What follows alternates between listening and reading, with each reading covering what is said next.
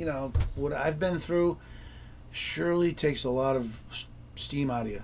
So we were pretty depressed. I drank a lot of margaritas one day. We just were super bummed. I was just like, I can't believe this. We put so much into it. I mean, we're only two years in, and really only a year in with real professional, um, a real professional look. But I wish we had known at the beginning before we got invested emotionally and financially and with a brand getting out there. Yep, it sucked. I was here too. You got a hot sauce name that you love, it aligns with what you're all about.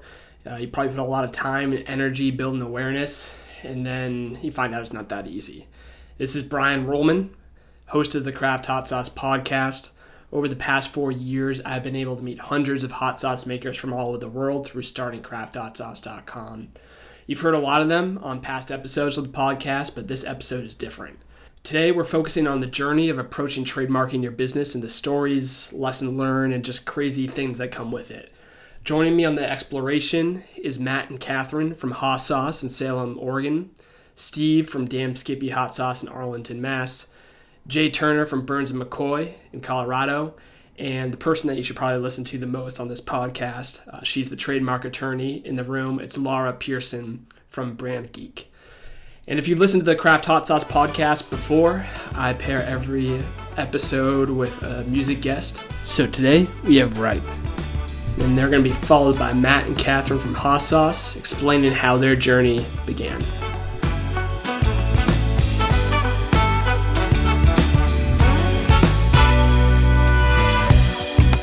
Good girl, so I'm told. Pure and fragile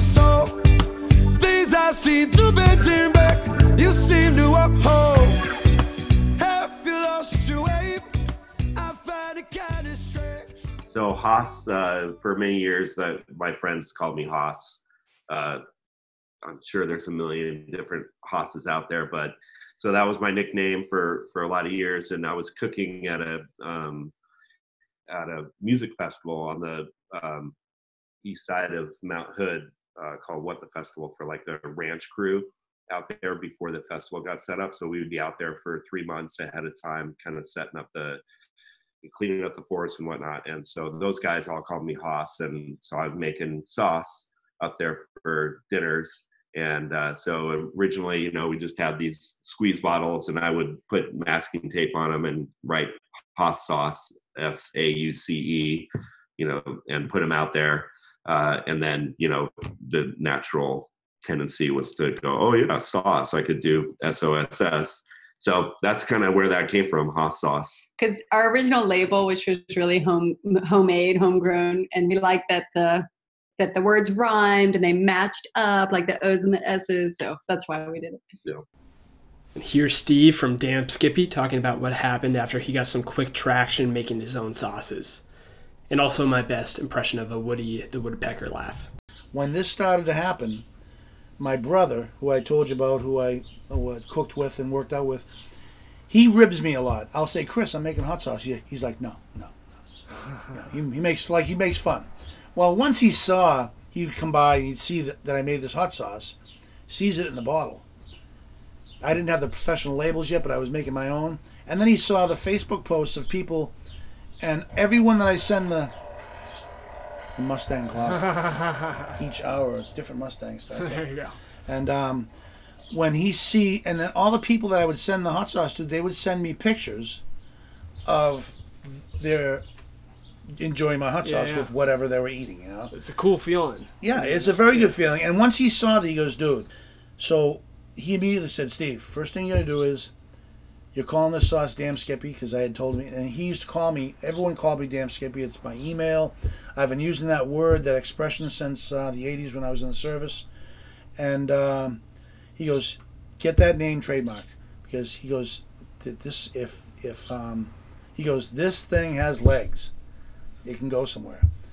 Uh, he says pretty soon people will equate your hot sauce with that name with hot sauce, and I could see it too. And um, so that's what I did. I got it trademarked, but that's where I ran into some issues. All the hot sauce makers you're hearing on the episode today ran into some challenges. And now I want to introduce you to Laura, who's going to be kind of setting the scene and sharing what are trademarks. I'm Laura, uh, also known as Laura the lawyer who loves law, or brand geek, and brand geek, I guess more appropriately. And I am a trademark attorney who lives and plays on the beautiful northeast shore of Lake Tahoe and works with other, primarily other environmentally and socially conscious businesses, bands, and promoters, uh, concert promoters. And um, yeah, we know one another through a wonderful gentleman named Rob Thomas who can help everyone make their 401ks more environmentally and socially conscious. Trademarks are the easiest way to understand trademarks is that they're brands, although they don't necessarily have to be like a logo on the left breast of a t-shirt, like where an Izod alligator or a polo pony would appear. Um, but it's, a, it, it's anything that we use to identify and distinguish products or services from one another. So whether that's band names or the names of toothpaste or hot sauce, uh, anything that folks use to choose, make purchasing decisions, really, um, or donation decisions if you're a nonprofit, um, is is essentially more than likely a brand.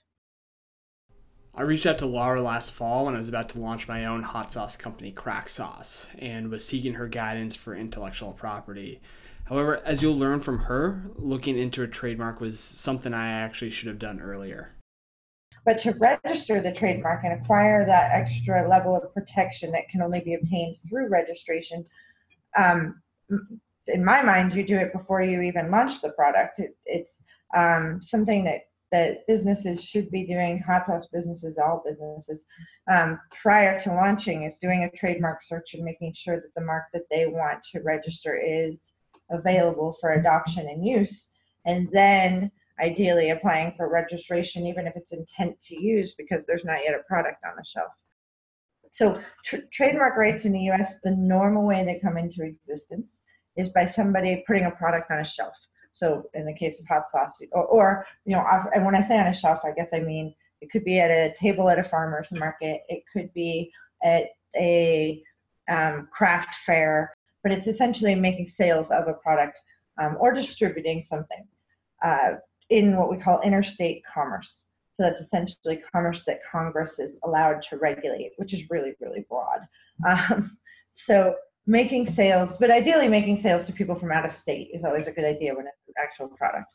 Once that happens, trademark rights exist, and um, they exist on a geographic scale. So where you can prove you've made sales, or if you can prove you've made sales to people in all 50 states, then you may potentially have nationwide rights.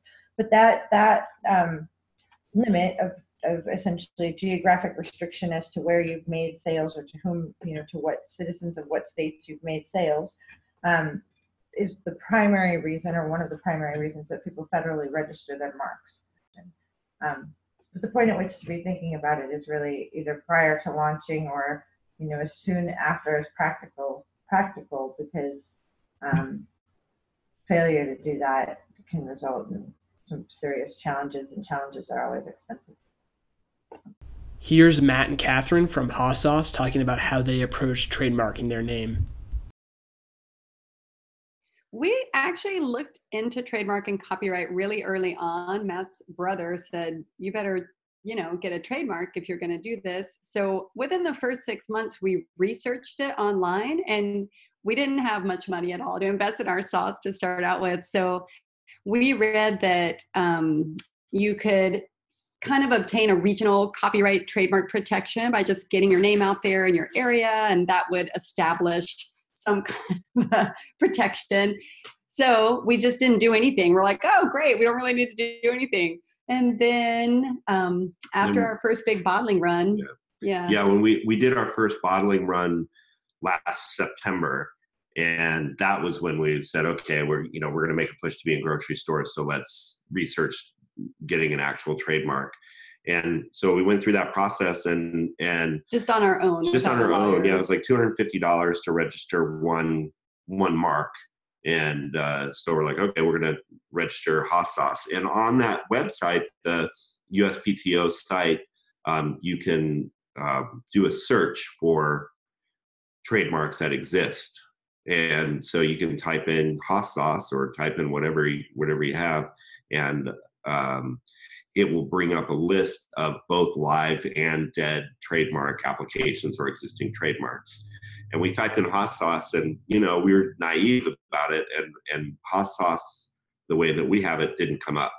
Yeah. And so we said, oh, okay, it's not there. Sweet, let's I think we even it. typed it in Hoss, S A U C E, and that did bring up another business in Portland that's a tanning lotion. But we thought, well, he's not even in the food category, so that won't be a problem for us. Yeah. So so we did it so we we submitted the application and it came back it took about four months four months into it uh, we got a note back from them and and it was a denial. And like oh man what's up? And so we looked at what they send back why it's being denied. And um, we didn't agree with it but we, so we wrote back a rebuttal and said no this is why this is different. Um, there was like this Terry Ho's yum yum sauce that came up in our search was nothing like our our um, like Hoss sauce we didn't understand that and um, uh, And then the other trademark that was a problem was SOSS. There's a trademark for this mark, sauce, SOSS, which we have not even been able to find actually being in use, but someone holds a trademark on it. What happened was we actually confused their denial. We thought they were citing this company, Terry Ho's Yum Yum Sauce, but actually it's another company out of Pennsylvania that has a steak and seafood chain. And they sell a sauce in their restaurants called Hoss Sauce, S A U C E. But the reason it didn't show up in our search is because the way they trademarked it is all one word spelled H O S A U C E. H O H O S S A U C E. I don't even know if they have two S's in there. But anyway, we never would have searched for that, so that didn't come up. And um, but we did send in a rebuttal because they're a restaurant. They're not in the hot sauce category. Their sauces are not sold in grocery stores or retailers. So it's frustrating because we don't feel like it's actually we don't feel like it's the same name and we're not really competing with them. But but they hold the trademark and. Uh, we have since met with three different lawyers about this, and we have invested some more money So you heard from Laura talking about the regional trademark, which is why Hoss Soss originally thought they were okay just to go about their business, but they wanted to make sure it was legit nationally. It's relatively easy to apply for a trademark on your own, but complications certainly come up. Sometimes it's easier just going with a completely new name, which is why Laura suggested doing this initially. And you may know of the hot sauce company Burns and McCoy. They're now featured in Hot Ones, um, but they were originally not named Burns and McCoy. I actually was having a conversation with Jay on our podcast, and I, I just slipped my mind. It's like, where did the name come from? But here's Jay, which was right after we just finished recording our Craft Hot Sauce podcast from earlier in the spring. Yeah, so my name is Jay Turner. and My wife's name, her name is Michelle Fields.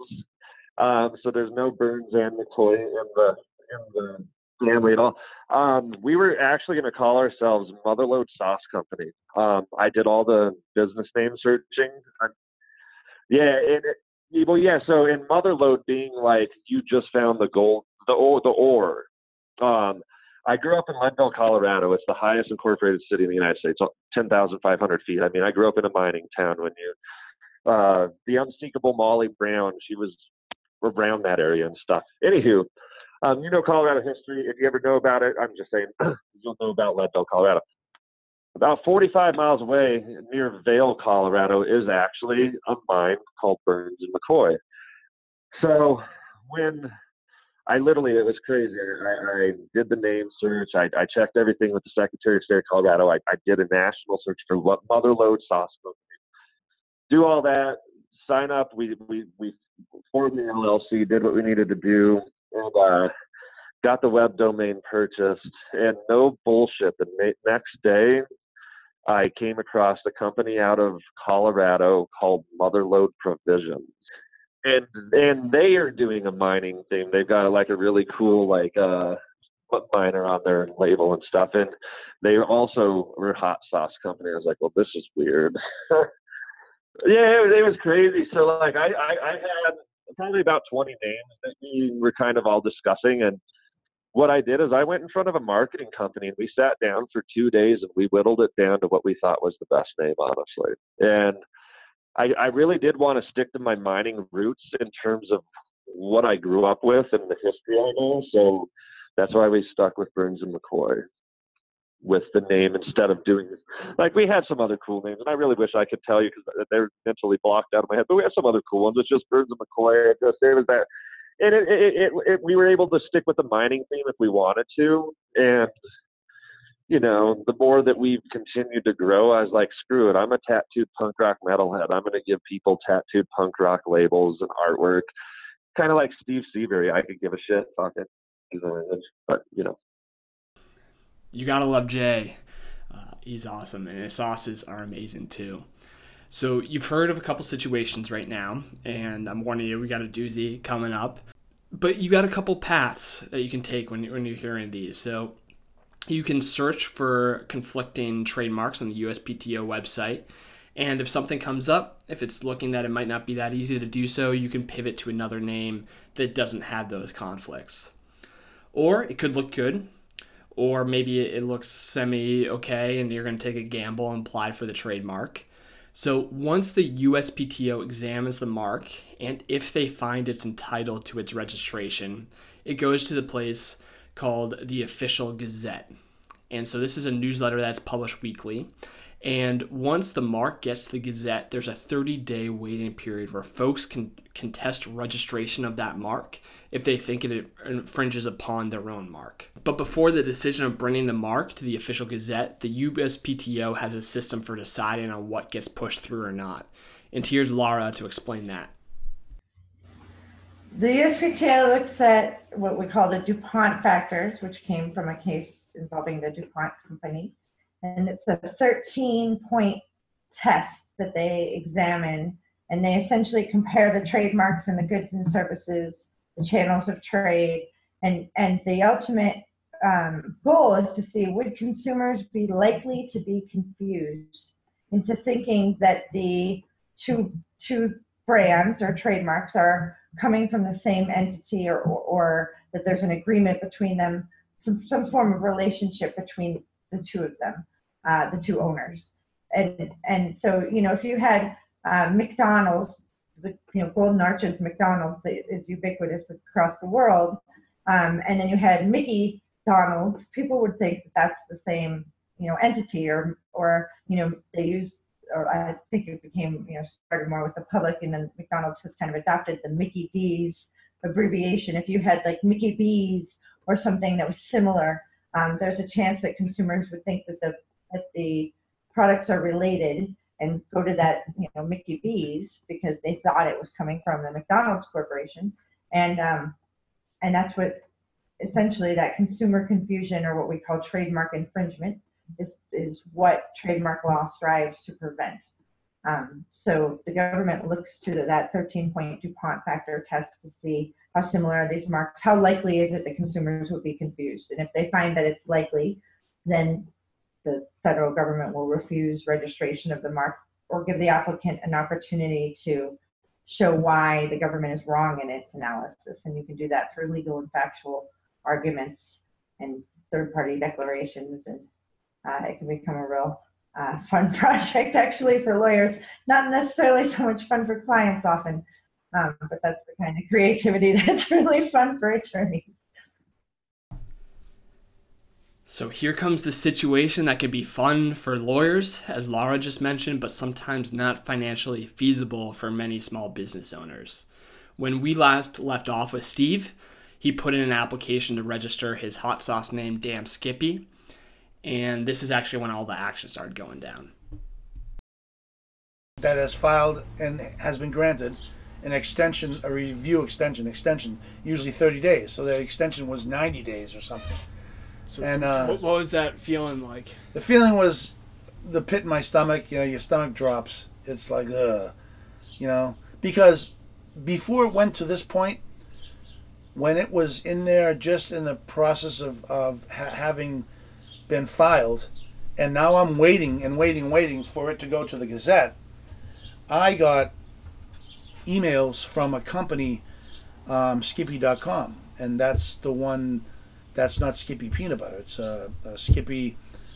If you go to Skippy.com, you'll see that the Skippy is actually a cartoon character, um, the lovable character Skippy, who was um, created by Percy Crosby in the twenties, and um, I was getting cease and desist letters, so pretty much saying that you can't use Skippy, and that's and that's and the word damn in front of it and as one word is, is a derogatory term and all this stuff. And um, i'm thinking that, that that you know the word is actually it's although it's not in the webster's dictionary it's out there it's in the slang dictionary. It's a word of uh, you know excitement exuberance and, and, a, and, a, and a exclamation of approval and things like that and um, that's the way i've always used it Yeah. years before i decided to do this and uh, so I just waited that out, and um, then I didn't hear anything from this this person, and then once it got to the Gazette, I heard from someone that wanted to file an extension. I found out it wasn't Skippy.com; it was Hormel Foods.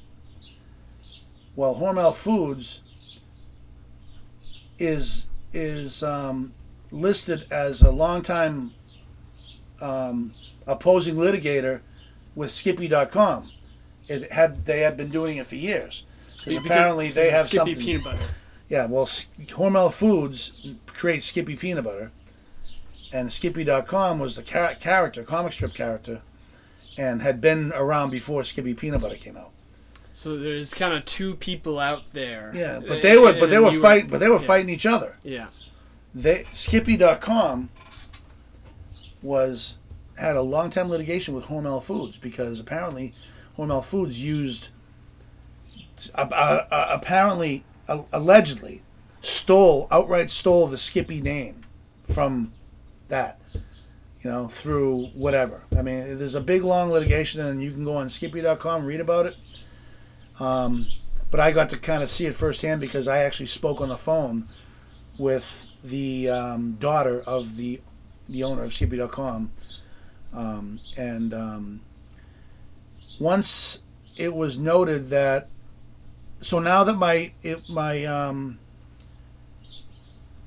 oh, let me see the Gazette. Yeah. Oh yeah. So it was Hormel Foods that applied for the extension, but I waited it out. I'm thinking I'm just going to wait it out, and then shortly after that, I got a letter in the mail from the USPTO, and it was a, a registration certificate saying, "Congratulations, Damn Skippy is now registered for my hot sauce." And then later on, I get an email saying that um, Hormel Foods has filed a uh, petition to cancel trademark name Damn Skippy, my my name Skippy, and that brought me br- brings me to the present. Well, it was a couple of months ago where I finally um, weighed my options and um, probably not unlike many other little people who have succumbed to the big the big bully who has the money that I, I'm telling you how many businesses start out and they fizzle and they're gone. You can go on the website and do a you can do a trademark search on the USPTO and search for trademarks like with Damn Skippy, and you'll see ones that used to be out there but that are not. They died or they're they're they're terminated or whatever, and um, you know. So now that and and I weighed my options, I decided to cancel it. That's a crazy story, right? It's a tough decision, but if Hormel Foods has a target on your back, you, you got to do what Steve did.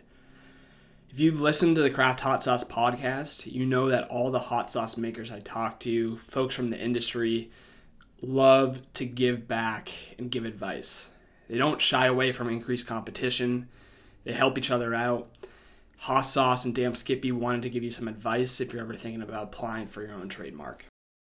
the advice I would give is the advice that we're not going to follow ourselves is uh, is you know hire an attorney and and make sure that you're you're spending your time going after something that you can use. We are not going to follow that advice right now because we're not going to spend 1200 or 1500 bucks for an attorney to do this because we feel more confident now that we've been through the process in terms of searching the database for a name um, now that we've been through it once and we've kind of we've sat down with an attorney and talked about it.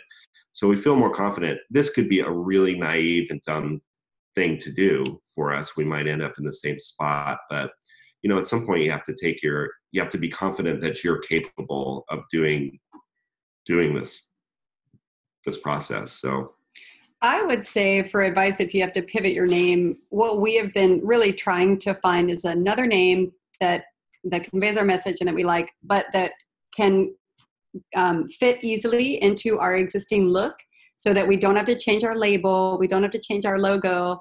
So the little bit of brand recognition that we have established can be maintained.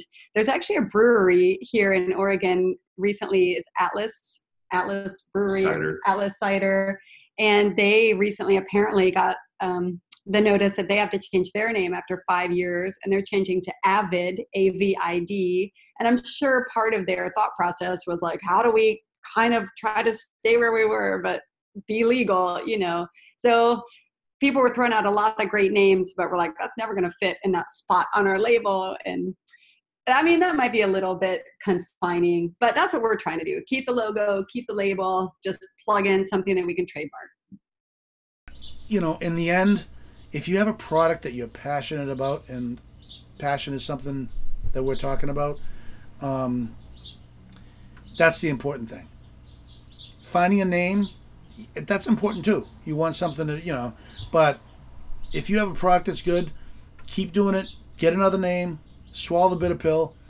Um, in my case, um, I suppose I can be called fortunate because I, I didn't get to the point where, or I didn't combat it and, and dispute it myself Yeah. and then, you know, go to court. Well, I can't go to court. I unless someone would do this pro bono, you know, it's you know, and you get a lot of money, then you're you're gonna you're not gonna win. Um, that's wh- why right there, because I said I experienced this firsthand. If you're gonna go into this business, um, it really, really do your due diligence and research as much as you can, right from the outset. Anyone you that you may know that has experience in, in intellectual law, property law, and um, trademark law, pick their brains, and if they can help you, and you know a, an attorney, also that's that's even better. Um, I didn't have any such, um, you know, venues to, to look into. My advice is just ask around, search online a ton, and breathe. Whew. Shit gets real and overwhelming quick, and you're gonna want to give up a lot of times. I have myself, but you get through it. And maybe not by yourself too, so ask for help. Since I recorded this, Matt and Catherine actually mentioned they're moving on to Heat You Can Handle, which I love, and their hot sauce is amazing. They had a huge summer out west, and one of the hottest hot sauce names out there right now. And I was a little quiet talking about crack sauce because I got lucky. Uh, I lived in Ireland for a while, and, and crack is an Irish word. You go, hey, what's the crack? Um, last night was good crack, and it's about a word, having a good time, having a laugh, and that's what my brand is all about. And I wanted to bring that. It was so important to me to have that name because it really did feel a part of me. And even though there were some potential conflicts in the first search that came up, I gambled, got my mark register, things went smoothly, but I got lucky. Um, everyone you heard from today has a small business, and I know we wouldn't have it any other way. And so I'm actually excited doing a special monthly craft hot sauce club order with a hot sauce three pack with sauces from Hoss Sauce, Burns and McCoy, and Crack Sauce this month. And when you can support your local small businesses and eat damn good hot sauce delivered to your door at a pretty reasonable price, it's a win. So before we wrap up, I just want to say thank you for listening. Thank you to Laura, Jay, Catherine, Matt, and last but not least, Steve for sharing their advice and stories. Hope you enjoyed it. Check out some other episodes if you liked it. We would love a rating and for you to subscribe so we can share the stories with so many other future hot sauce makers. But now it's time to turn to the funky, soulful, local Boston band, Ripe.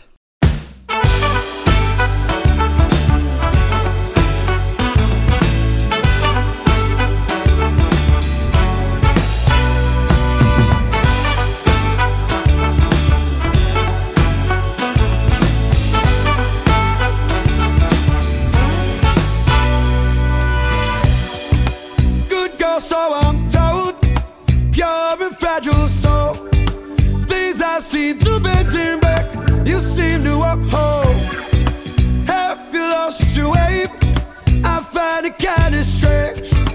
You'll be drawn to anything.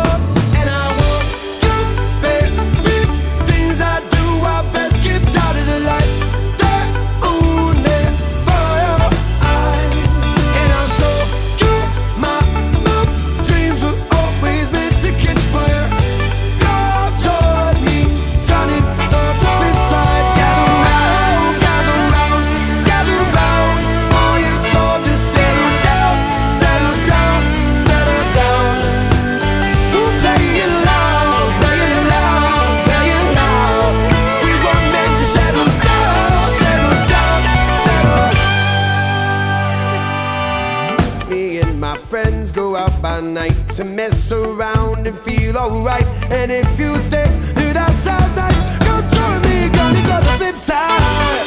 But baby, things I do are best kept out of the light.